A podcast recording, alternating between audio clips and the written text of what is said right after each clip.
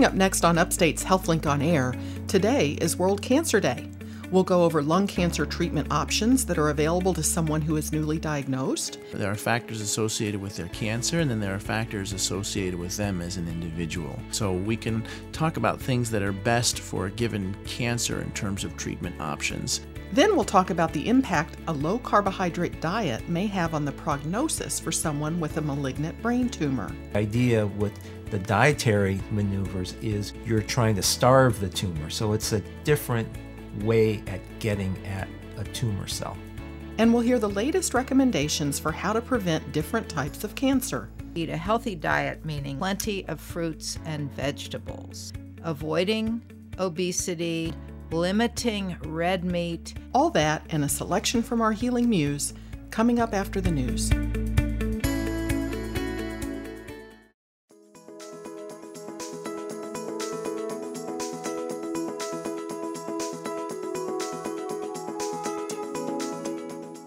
Is Upstate Medical University's HealthLink on Air, your chance to explore medicine, science, and health with the experts from Central New York's only academic medical center. I'm your host, Amber Smith. This week, we mark World Cancer Day with cancer experts from Upstate. We'll explore whether a low carbohydrate diet can impact the prognosis for someone with a malignant brain tumor, and we'll hear the latest advice about how to prevent different types of cancers. But first, we'll go over the various lung cancer treatment options available today. A century ago, people diagnosed with lung cancer had few options. Surgery meant cutting open the patient's chest and removing an entire lung. And while sometimes that type of procedure is still necessary today, surgeons are much more likely to operate through tiny incisions to remove just a lobe or a piece of a lobe or something in addition to or instead of surgery. Here to discuss this is Dr. Jason Wallen. He's the medical director for the Thoracic Oncology Program at Upstate and the division chief for thoracic surgery. Welcome. Thank you, Amber. So, lung cancer remains the most common cause of cancer death in both men and women.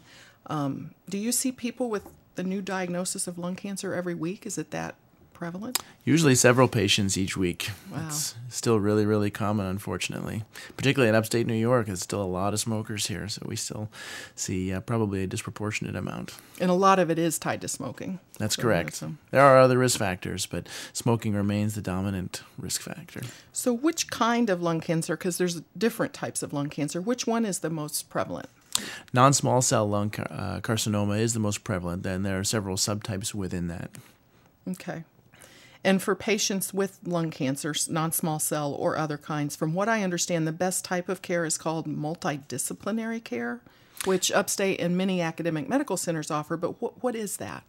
So these days, we most of us feel that complicated decisions on cancer care should not be made made by a single doctor.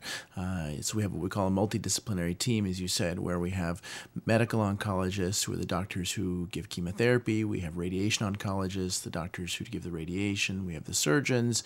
We have the pathologists, the radiologists who read the X-rays, uh, the pulmonologists who study lung function and help make diagnoses, uh, as well as smoking cessation experts, nutritionists, uh, social workers, uh, a really wide variety of people who are involved in lung cancer care from almost every aspect, uh, looking at a patient from a kind of 360 complete perspective so that we really make sure that every patient has every option open to them. And it's kind of like getting eight or ten second opinions all at once in a single visit. All at once by a team That's right. just focused on this one patient with this one issue or whatever. That's right. So that's got to be reassuring to a patient to know that, but um, also, like as a physician, to know that you've got colleagues that are weighing in and you know seconding your thoughts or what you what you want to do. Well, it certainly makes it much more fulfilling, and uh, it ensures that we're always learning. Uh, as you can imagine, uh, at the pace of medical research, that it can be difficult for one doctor to keep up on absolutely every single detail. But when you have such a large group of people who are all trying to keep up in their own fields, uh, you learn something new every day, and so we all grow. And I think that allows us to provide even better care uh, to patients as time goes on. So, what sorts of things do you consider when you're coming up with a treatment recommendation for a particular patient with non small cell lung cancer? Um, Well, the, the, there are two factors that I think are the most important. I always tell patients there are there are factors associated with their cancer, and then there are factors associated with them as an individual. Uh, so we can talk about things that are best for a given cancer in terms of treatment options, uh, but that has to dovetail with what's best for the patient, and, and uh, the patient actually is uh, has a big role in deciding what's best for them. I think you know we're pretty good at giving people uh, options, but uh, in determining determining what's best, it's a much more complicated decision because it has to do with a patient's values, uh, it has to do with their family, uh, it has to do with their fears, their anxieties, uh, things that are important to them. And uh, it has to do with the patient's physiology. Obviously, when you're taking out pieces of uh, of people's lungs or treating their lungs, you know you have to take into account their breathing. If you're considering surgery, how much surgery can they tolerate? Uh, do they have risks for anesthetics? So there's really a lot of things that have to be taken into account before deciding kind of what is the best quote unquote treatment for a given patient. And so the patient and their family probably weigh in considerably on what what matters to them. And I mean, this is a major, what I would consider a major surgery, right? So um, it has an impact on the rest of the family and the rest of their life that they. So yeah, it's it's these are things they don't teach you in medical school. I mean, you know, as uh, as my career has progressed, we've been treating older and older patients, for example, and you know, sometimes elderly patients are taking care of elderly spouses and uh, have other commitments, and sometimes they have to make complicated treatment decisions that are going to affect the rest of their families, and they have to make those decisions. And so sometimes even the health of other people in the family have an impact on how a patient is going to be treated or determine what is the best treatment for them. Well, let me remind our listeners this is Upstate's HealthLink on Air. I'm your host, Amber Smith, talking with the Division Chief for Thoracic Surgery at Upstate, Dr. Jason Wallen. Um, I'd like to talk with you about a paper you wrote recently with Dr. Jeffrey Bogart, who's a radiation oncologist, about lung cancer treatment options for patients with non small cell variety. Um, and I guess to start with, do, do tumors in the lungs necessarily need to be treated? I mean, what happens if you do nothing? Well, it depends on the uh, on the tumor. There are certain varieties of non-small cell lung carcinoma which uh, can be treated what we call watchful waiting. And uh, that's a very new concept, and it's certainly not a majority of tumors. But we are starting to realize that there are some very indolent varieties that can be observed. And in fact, you know, we may determine based on radiographic characteristics or how something looks on an x-ray that something is likely to be one of these so-called uh, minimally invasive cancers. Uh, and uh, we may de- decide not to even biopsy them and just to observe them because we know there are certain characteristics on on imaging, on CT scans, which will indicate that a tumor is becoming more aggressive and may need to be treated. Uh, but sometimes the risk of the treatment is actually higher than the risk of the disease itself. But still, the vast majority of non small cell lung carcinomas should be treated, and most patients should be offered some form of treatment. Okay. And it used to be when, when this kind of got started that um, treatment meant opening up the patient's chest and removing the entire lung but it's not at all that today most of the times, right? No, it's not. I think, uh, as we've seen in many types of cancers, we're moving towards trying to remove less and less of people's bodies uh, in order to treat them. Uh, unfortunately, in 2017, the vast majority of early stage cancers in all parts of the body are treated surgically, uh, at least to get the best long term survival opportunities. And even as a surgeon, I still think that surgery is a pretty barbaric treatment, and I think we're all looking to put ourselves out of business at some point.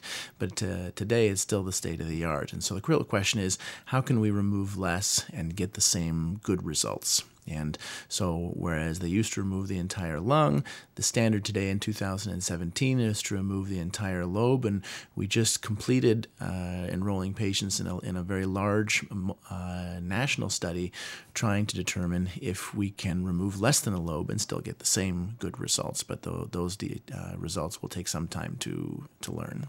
So just part of a and, and um, uh, I guess I didn't realize the lungs are not symmetrical. One has two lobes and one has three. That's correct. And then each of the lobes are divided into segments. And so there are a total of 18 segments to the lungs. And uh, we can perform minimally invasive operations to remove only segments. And we do that frequently still for very small tumors that are near the edge of the lung, and particularly for patients who have limited lung function. So, do cancers not travel from one segment to the other? They certainly can, and sometimes a cancer may straddle more than one segment, in which case removing a segment may not be appropriate. Um, so, where the tumor is has a tremendous impact on which surgical options a patient may have. Also, the size of the tumor is really important. So, um, give me kind of a, a guideline on small. What what is small? Like how small is small? Depends on the size of the segment that the lung is in. It's really uh, uh, a matter of looking at the size of the tumor versus the margin uh, or the normal uh, tissue around the tumor that you think you can achieve when removing it. So, a small tumor that we right on the edge of where you cut the lung uh, probably wouldn't be uh, a good surgical option. So, generally speaking, we want, if you have a one centimeter tumor, for example, you want to get at least a one centimeter margin of normal tissue Around around, it. outside, and okay. so, obviously, the bigger a tumor gets, the more difficult it becomes to get those margins. Now, that's when you're talking about removing part of a lobe. Bigger tumors, uh, you take the lobe and that's it. Uh, margin becomes less of a concern as long as it's negative. So, how big are um, uh, tumors when you typically discover them? Like, how big do they have to be to be discovered? Uh, it's uh, I guess it varies. It does vary a lot. Um, they can be very, very small. It depends on the quality of the CT scan that is obtained initially. So the uh, the higher the resolution of the scan, the smaller the tumor that can be detected. What becomes difficult is actually knowing that it's a tumor. And so for very, very small lesions, typically you have to follow them over a period of time before you can actually determine that they're a cancer or before they become big enough to be actually uh, biopsyable. And sometimes uh, that actually takes quite a long time. When we see very small tumors, uh, we may ask patients to come back for a CT scan, sometimes in three months, sometimes in six months, sometimes even a year later for very, very small tumors because it will take that long before something gets big enough that we can really assess it. And there are actually national guidelines that uh, guide us uh, as to what the interval uh, should be between CT scans for patients with small pulmonary nodules. All right, so let's go through the most typical options. I mean, you've mentioned the lobectomy where you remove the lobe and a segment where you remove just a segment. Um, how do they differ in terms of like risk to the patient? I mean, would the patient know any different to, to those or? It's a great question, and uh, it seems logical that if we remove less lung, that patients should notice it less. Um, but it actually hasn't been proven that patients will notice a big difference in their breathing, or that we can demonstrate a reliable difference in, in the results on breathing tests after surgery. What we do know is that patients who have limited pulmonary function, we can decrease the risk of an operation or decrease the risks of complications after surgery like pneumonia if we remove less lung. And so that's really the place where we focus those more mm. specific operations. But for example, if we took a patient who had an entire lobe removed versus who had a segment removed, and we tried to demonstrate that the pulmonary function of the patient who had less lung removed was better, we uh, we don't actually have that data to show that there is an X percentage difference if you have a smaller operation versus a bigger operation. So for the most part, patients who are candidates to have a lobectomy, we recommend that they have that because we do have evidence that the chance that the cancer will grow back where we cut it is less uh, when we take out the entire lobe. Now, that's been called into question, that's why we've redone clinical trials to look at that, because we think for small tumors, again, that are near the edge of the lung, that you probably don't need to do a lobectomy. And so that's really what we need to learn at this point in 2018 uh, as to where is that line? Where is the cutoff where it's okay to take out less than a lobe? Now, are there um, other things that are recommended along with surgery that help maybe reduce the risk of cancer returning? At this point, uh, people have tried many times to show that adding radiation can help patients who've had uh, more limited lung resections completed, but that really hasn't panned out. So at this point in time, it's usually either surgery or radiation when we're talking about local treatment for lung cancer. And so the patients have to weigh that, and well, in the team, the multidisciplinary team, maybe would come up with a recommendation, right? We often do, um, but we typically will give patients both options. Uh, for patients who are healthy enough to undergo surgery, we almost always recommend surgery, and even the radiation oncologist will recommend patients to have surgery, because even though we lack solid clinical trial evidence to demonstrate the superiority of surgery, uh, the experience, our clinical experience, really points us in that direction. Uh, we are currently offering certain high risk patients clinical trial to try to compare limited operations with radiation therapy to see if there is a benefit for patients with limited pulmonary function or other risk factors, but it's still a big question. Okay. And so, but patients still have an option. Both treatments are very, very good and very, very effective. And so we do offer patients, and it's really a question of potentially getting a better outcome in the long term when it comes to cancer survival with surgery versus having a big improvement in post surgical complications with radiation. For example, radiation treatment really is a much easier treatment for patients to go through with only a few treatments that are very quick, painless for the most part, and nearly complication free, whereas surgery will never be able to offer that. Mm-hmm. But we do have the possibility that for certain patients, you get a better result on the back end in terms of long term survival. Very good. Well, so even though lung cancer remains one of the most common causes of cancer death, there appear to be many options for extending life these days. So there are, and it's getting better and better. With patients enrolled in lung cancer screening, we're discovering more patients at an early stage.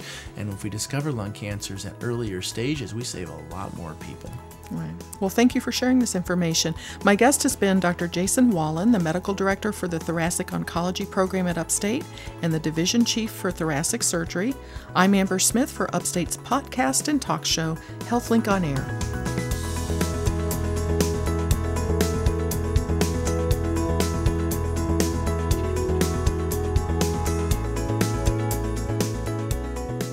Next up, a study that looks at patients' diets during treatment for glioblastoma on Upstate's HealthLink on Air.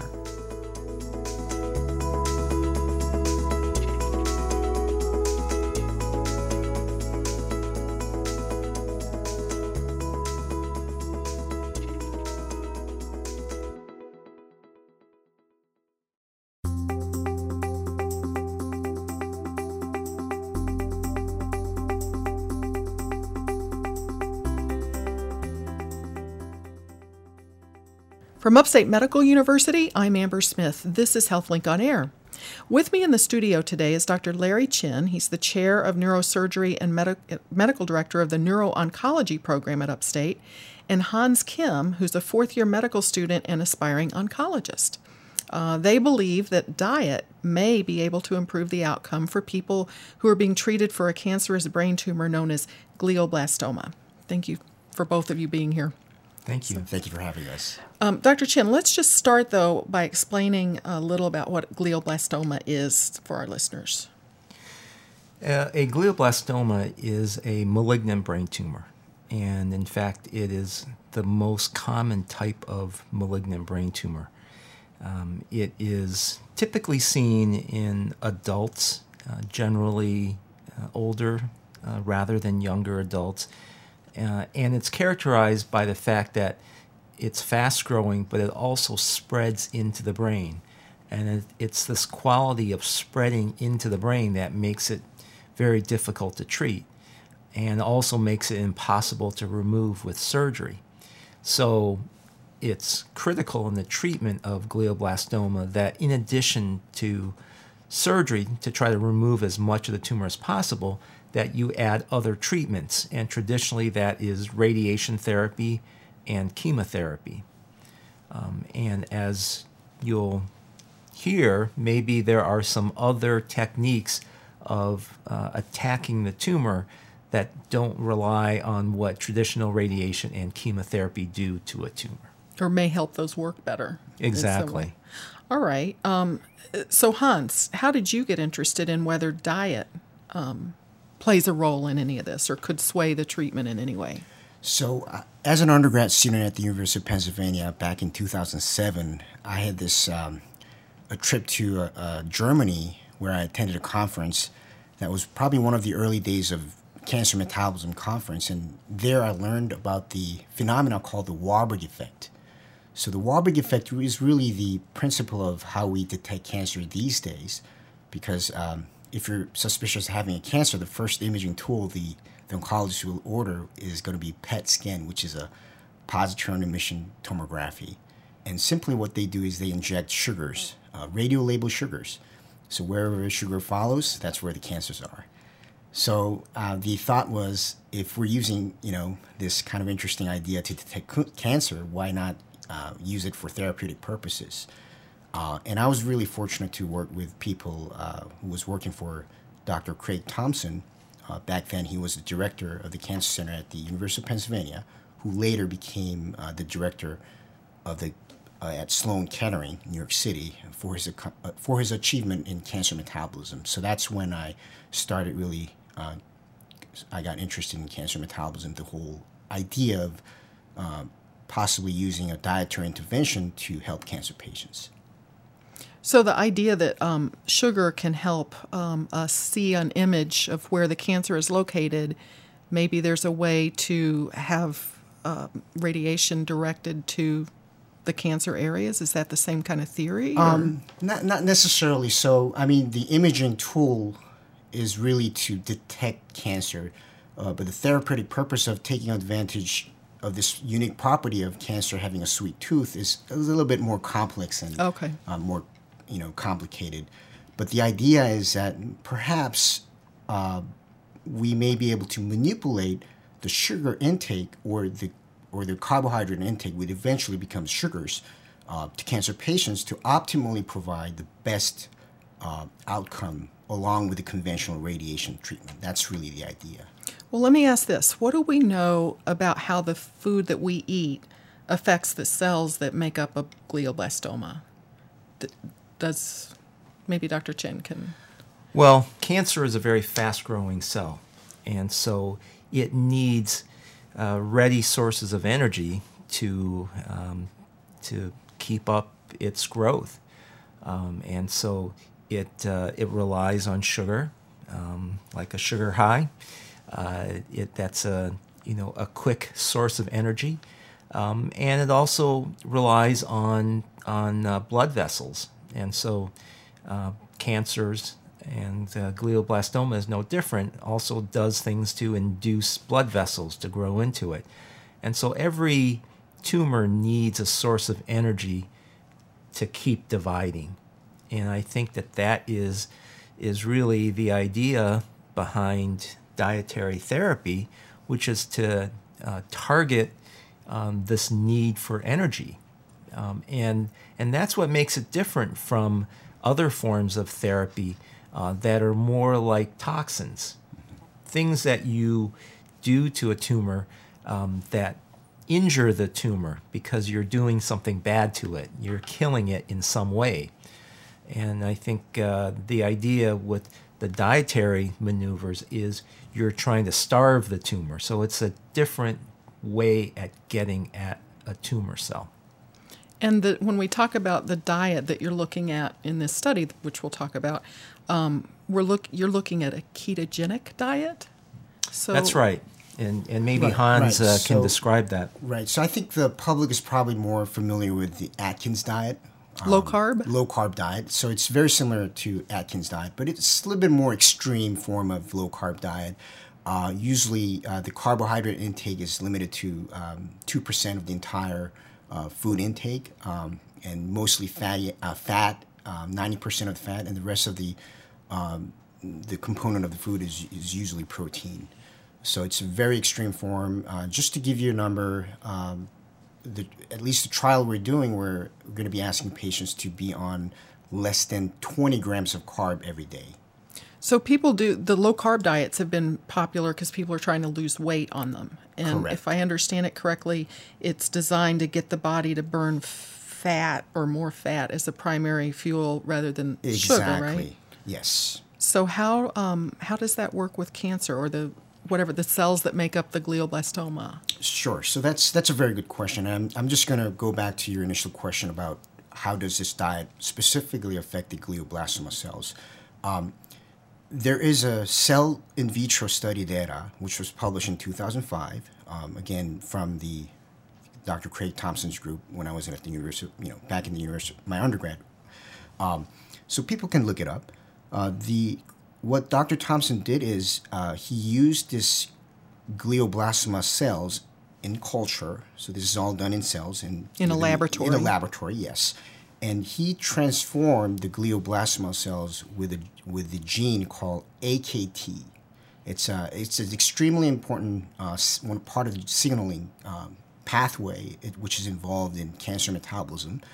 And those glioblastoma cell lines that overexpress this AKT gene were completely addicted to glucose. And what he did is he deprived those glucose, and he showed that all these AKT overexpressing glioblastoma cells died, whereas normal cells were able to utilize fat without having any glucose, uh, a pathway called gluconeogenesis. And then um, what he did is he applied a drug that activates the gluconeogenesis pathway in those AKT transformed glioblastoma cells, and they and he basically rescued all those glioblastoma cells, showing that these AKT transformed glioblastoma cells c- could not utilize the fat. They were dependent on on on simple glucose, which is simple sugars. Um, so that's the that's the data we have. Uh, I mean, I'm not saying that happens in the actual glioblastoma because these glioblastoma they're not AKT overexpressing cells. This is a manipulated glioblastoma cells. But the normal cells are able to metabolize this, and the cancer ones have Correct. trouble. Correct. Okay. Yes. So that's really the selectivity. Um, So, uh, when we talk about diet, though, what are the types of foods that a person following this who has a glioblastoma, or uh, what types of foods would they eat, and what types of foods would they not be eating? So anything, any food that's going to break down into uh, a simple sugars, which is glucose, uh, they should be avoiding those foods. And it's very hard to do that because a lot of the processed foods we have uh, is they all have carbohydrates in it. Um, so anything, anything that can potentially be broken down into simple sugars, those foods should be all avoided. Okay. Is So it a hard diet to follow? Well, so that includes um, bread, Pretty much every. starch, Wow. pasta. You know, those are all carbohydrates that get broken down into glucose. In addition to obviously avoiding anything that is has sugar in it. And so this is a very extreme Atkins diet. You could think of it in that way. Wow. Um, so you're eating vegetables. vegetables, fat, protein. And you could that's about it. probably, if if you could live on bacon, It's okay to that have the would bacon. be Bacon would be a good choice. Steak would be a good choice. But again, this is just for the time period when you're um, preparing for treatment or during treatment, Correct. radiation treatment. Correct. Yes, specifically along with radiation. Okay. All right. So the study, you've put together a study, um, and that will be launching soon. Um, how is that set up? You'll be looking for people um, newly diagnosed or? Yeah, so we're we're looking for patients uh, with glioblastoma, um, and uh, and the idea is that um, that this is going to be part of their regular treatment. So this is not treatment independent of what we know works, which is radiation um, and chemotherapy. Uh, but added on top of that will be this ketogenic diet. Uh, and Hans can maybe describe exactly how we're going to control that. Sure, sure. So um, once once we are suspected of glioblastoma, we'll, there's going to be surgery to resect the tumor, and after the biopsy, we'll know for sure that this is glioblastoma. That's the only way to confirm the diagnosis. Uh, and then they have about two weeks, one or two weeks before the radiation kicks in, uh, along with a chemo uh, drug called temozolomide. Um, and the great thing about radiation is it's a daily uh, treatment. So patient will go to the radiation oncology department, get the radiation about, 10, which takes about 10 or 15 minutes every day. So for us, it's kind of easy to check the the monitor, you know, patients. You'll see them whether- every day. right? Exactly. So we'll, we can get the blood drawn. Uh, we can take a breath test to see, you know, if there's uh, appropriate ketone levels in their body, which is the really the hallmarks of whether they're maintaining uh, a state called ketosis. Now, but I really want to caution the people out there that ketosis is not the same as diabetic. Uh, ke- ke- ke- Ketoacidosis Ketoacidosis. They're not the same thing. Uh, ketosis simply means that your your body is a state of utilizing fat, which does happen in a, in a, in a DKA patients, but they're not the same thing. So, Okay. no reason to. But that's scared. something you can test for or monitor every day they come Absolutely. Okay. Um, and Dr. Chin mentioned it, it, this is not instead of, this is in addition to the treatment that they would be receiving anyway. Right.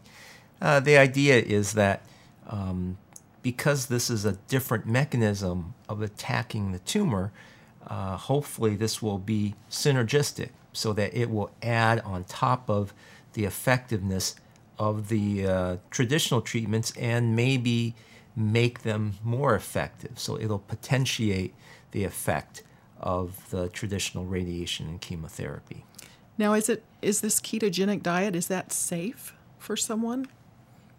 It's if it's done correctly, it's a very safe thing. Um, personally, I have an experience with my mom who went through a stage four head and neck cancer treatment, uh, who had to rely on a, on a on a tube for her feeding, and I I we decided to put her on a ketogenic diet. So I myself had experienced it. Um, when I say if it's done correctly, what that means is you want to make sure how much carbs you're eating every day. And most of the people don't know that. So once we figure out how much carbs average they eat, we slowly taper down the carbohydrate intake. And if you do it correctly under the guidance, um, it's a very safe um, diet.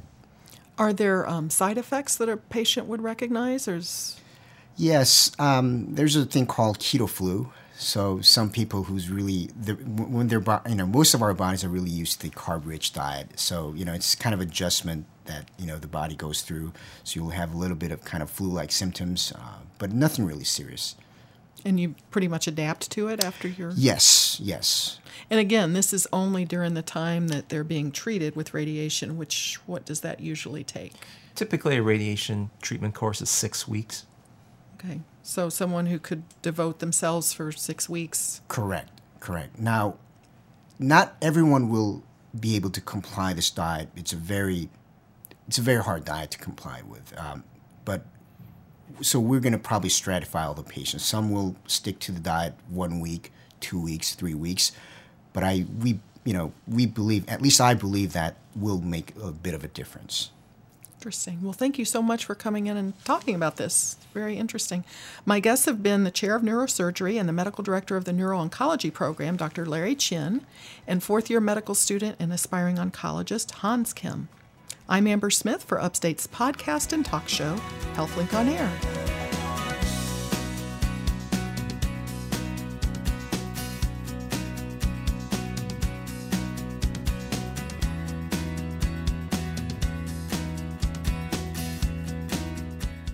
Coming up next, what you can do to reduce your risk of cancer. You're listening to Upstate's HealthLink on Air.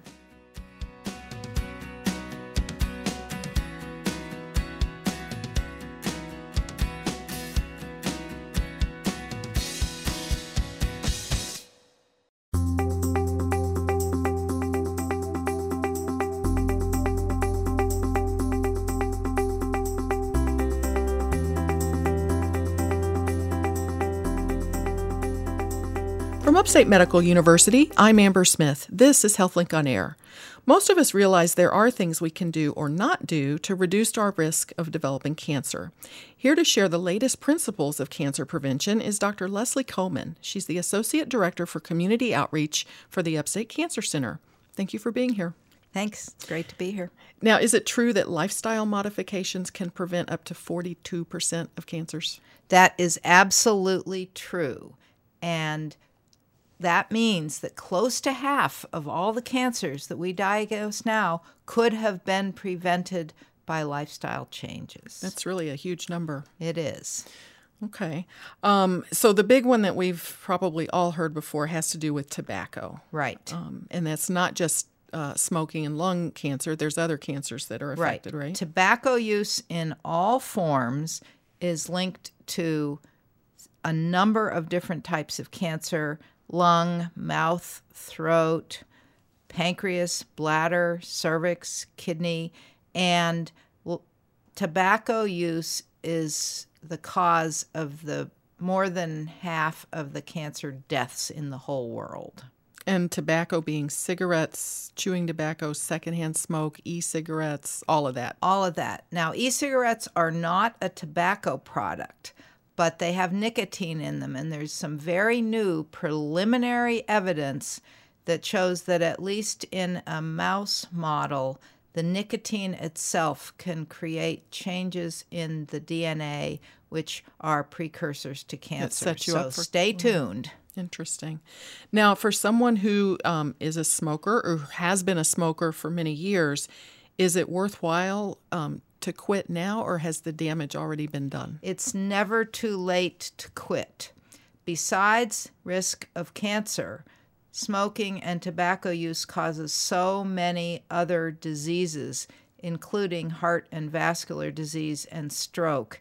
And the minute you stop smoking, those risks begin to subside. Your lungs stop deteriorating at such a fast rate, and eventually your cancer risk does go down, although never as low as a never smoker. Okay, that's good to know. Now, what about diet? Diet is very important in cancer prevention. The two main things in diet are to eat a healthy diet, meaning plenty of fruits and vegetables, and avoiding obesity and limiting red meat and particularly grilled and processed meat such as hot dogs, lunch meat, etc. Okay. Um, and it, it, the, are you saying that vegetarian is healthier in terms of cancer prevention, or In terms of meat, it's mostly red meat, and even for sure worse is the processed meat. The bacon and sausage are very much cancer causing agents.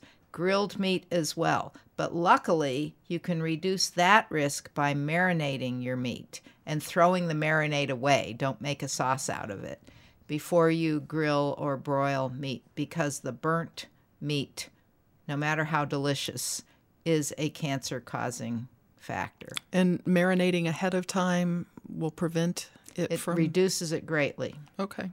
Does it matter the marinade? No, I don't think it really matters. Usually they have some acid on it. Um, usually there's vinegar or lemon juice and maybe Okay. some healthy oil, some herbs. I've even read that rosemary and thyme are a little helpful in terms of reducing these factors that form when you grill red meat. Okay. Well, while we're talking about diet, what about alcohol? Because I've seen both ways on that. That it's Yes. So, alcohol in terms of cancer is definitely a risk factor. Excess use of alcohol can increase your risk of cancer of the breast, colon, lung, kidney, and liver.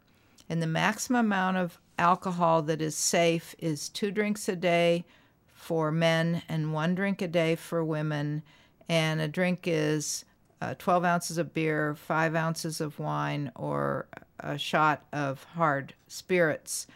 And we're learning even more subtly that e- as much as little as a half a glass of wine a day can increase a woman's risk of breast cancer. interesting. And but you emphasized excess use is more dangerous, or right? Well, it more, is worse for sure. okay. there's very little that's really safe in terms of cancer risk. We recommend that if you already drink, do so in moderation, less than one drink a day for women and less than two drinks a day for men. If you don't drink, don't start for any supposed health benefits because it has a negative effect on other too. aspects of health. Yes. Is it um, true too that there's uh, something about a combination of smoking and drinking together that makes the that increases the risk even more? Yes, there are certain cancers that are highly uh, related to both smoking and drinking. For instance, cancer of the esophagus. However, we believe that there's substances in both alcohol and tobacco that can make other carcinogens more effective. They facilitate each other. So that's a particularly bad combination. Okay. Well, related to food and diet um, is weight. And uh, what does weight have to do with cancer? Well, we really recommend that everybody maintain a healthy weight.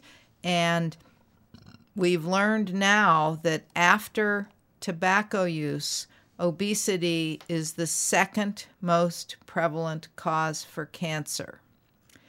And this has partly to do with diet and much to do with factors we're not clear of, but the fat that accumulates in various parts of the body, especially inside the abdomen, produces toxic substances and make people much more prone to cancer. Especially obese women have a much higher rate of breast cancer and endometrial cancer than normal weight women. So it really is an unfortunate high risk factor for cancer. Okay. Well, I've got some more questions, but first, let me remind listeners this is Upstate's HealthLink on Air. I'm your host, Amber Smith, talking with the Associate Director for Community Outreach for the Upstate Cancer Center, Dr. Leslie Kohman. Um, what about sun protection? Is that still important? That's still very important because skin cancer is the most common form of cancer, and bad skin cancers that can really limit your life, such as melanoma, are more common than they used to be. We, we recommend that you avoid the midday sun, stay in shade, and cover up as much as possible, and use sunscreen very liberally. Use a lot, smear it on, and repeat. And do not use artificial tanning lamps, Tanning salons. sunbeds. Spray on tan is okay because that doesn't have sunlight, but tanning beds are really bad, and we're happy to see that the use of tanning beds by teenage girls is starting to diminish a little bit. So we really hope that pretty soon no one under the age of 18 would be even allowed to use a tanning bed. We're not there yet, but we hope that this use will continue to decline because it's been cause of a large number of melanomas in young women. Okay, well, that is good news. Now, people from older generations, especially, may be surprised to hear that there are immunizations that can provide some protection against cancer. So tell us about those. Yes, there's two in particular. One is a hepatitis B vaccination. Hepatitis B is one of the causes of liver cancer. Liver cancer is also caused by hepatitis C, which is particularly prevalent among people of the baby boomer generation. Unfortunately, we don't have a vaccine for that yet, but we recommend that all baby boomers be tested for hepatitis C and be treated for it if it's found to prevent the de- development of liver cancer. However, hepatitis B does have a vaccine, and people in general should be vaccinated against that. Most important right now, what we've recently developed and learned is human papillomavirus or HPV vaccination. This is a vaccination that should be given to every child, boy and girl, between the ages of 11 and 13. They have to have two shots a few months apart. It used to be three, so it's easier now. And it's most effective when given at the age of 11 or 12. If it's not administered till the mid teens, the immune system is not as effective at processing it. So, your best shot at good immunity is between the ages of 11 and 12. And this can almost completely eliminate cancer of the cervix and also greatly reduce cancers of the anus, penis, and some other cancers that we're just learning about now. Okay. And these are part of recomm- recommended childhood vaccinations. Right. This now, is so- part of a routine cancer or routine vaccination schedule in children.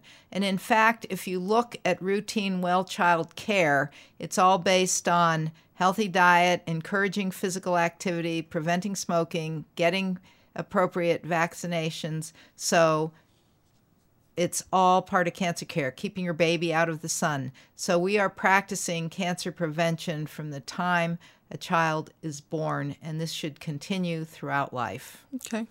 Well, I want to ask you about environmental factors as well, um, things that, that are preventable, but um, air uh, air pollution is that Right. still Air a- pollution is coming to be seen as more and more a risk factor for lung cancer. We know that asbestos is a risk factor for cancer. Radon exposure is a risk factor for lung cancer. And heavy metals, nickel, mercury, people who work in these industries, it's pretty well protected now for workers in these industries, but in years past, exposure to some of those were definite causes of cancer. Radium used to be used on watch dials to mm. make them light up in the dark, and the young women who did that work died extremely commonly from a very awful cancer. That was back in the first half of the 20th century. Okay. All right. Well, let me ask you about um, annual checkups. When if you're a relatively healthy person and you go to a primary care provider annually for a checkup, how much of that exam is focused on cancer? Well, the visit should be focused a lot on prevention of all chronic diseases, including cancer. And this is coaching about diet, about tobacco cessation, about maintaining a healthy weight, about getting enough exercise, about checking the status of your hepatitis C and hepatitis B uh, exposure. And there are a couple of specific cancer prevention interventions. One is the pap smear, which, if it finds a precancerous lesion, can that those problems can be treated and cured and cancer completely prevented. And that pap smear is for cervical cancer? Right. Okay. And for um, for colorectal cancer, a test for colorectal cancer can identify polyps, which are precancerous, and they can be removed and cancer prevented. The other tests we have for cancer, such as mammography and CT scan for lung cancer, are early detection. They don't prevent the cancer, they find it early. Prevention is always better than cure, even when a cancer is found early. But we do know that pap smear and colorectal cancer screening can prevent precancerous problems developing into cancer. So that's part of the uh, annual exam is for the precancers, but also per, for early detection if possible. If a patient is at risk for a certain type of cancer, then an appropriate screening test should be done. All right. Well, terrific. Thank you so much for the information. I appreciate you being here. Um, my guest has been Dr. Leslie Kohman. She's the Associate Director for Community Outreach for the Upstate Cancer Center. I'm Amber Smith for Upstate's podcast and talk show, HealthLink on Air.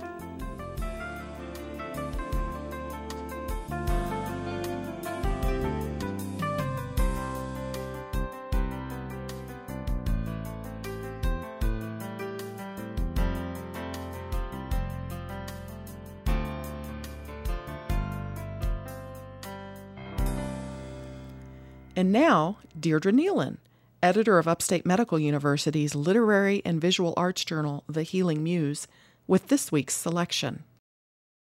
Ithaca poet Joyce Holmes McAllister has a new book of poems coming from Yellow Sofa Press. It's called Return and details her life in New York City as an aspiring writer and actress back in the 50s. For volume 17 of The Healing Muse, Joyce gives us two wonderful vignettes that demonstrate the wisdom that can come with age. The first one is called No Score. The other night I came downstairs wearing a warm flannel nightgown and ankle high wool lined slippers. I walked to my husband's chair, leaned over his shoulder, whispered, I'm not half bad looking for a woman of 75. He was watching the History Channel. Did you say something, dear? as he smiled at the television, never looked up. I crossed my eyes, shut my mouth. In 1969, the Yankees played the Red Sox on a warm September night. I slithered downstairs in my sheer summer negligee, heard the snap of the television, saw the screen go black. Next morning, I asked my husband, Who won the game? He told me he had no idea. The second poem is called Writing It Out. When I became a widow, I wondered how to fit inside my single skin. That summer, without knowing why, I filled blank pages full of painful drivel, watched ink flow, turn to blurry squiggles, illegible, never to be read by anyone, not even me. But words opened grief, made it free to run its length across the page blueness smeared and watery, soggy secret syllables, unreadable. Left to dry, words I can't remember now, formed without my will. They softened pain, made spirit heal.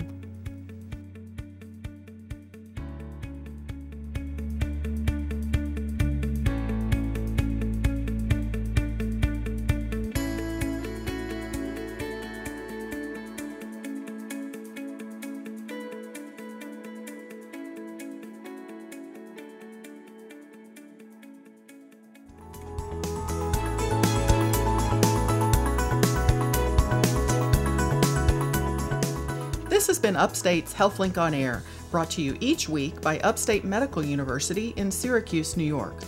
Next week on HealthLink on Air, we'll talk about the forthcoming hospital unit for child and adolescent psychiatric patients.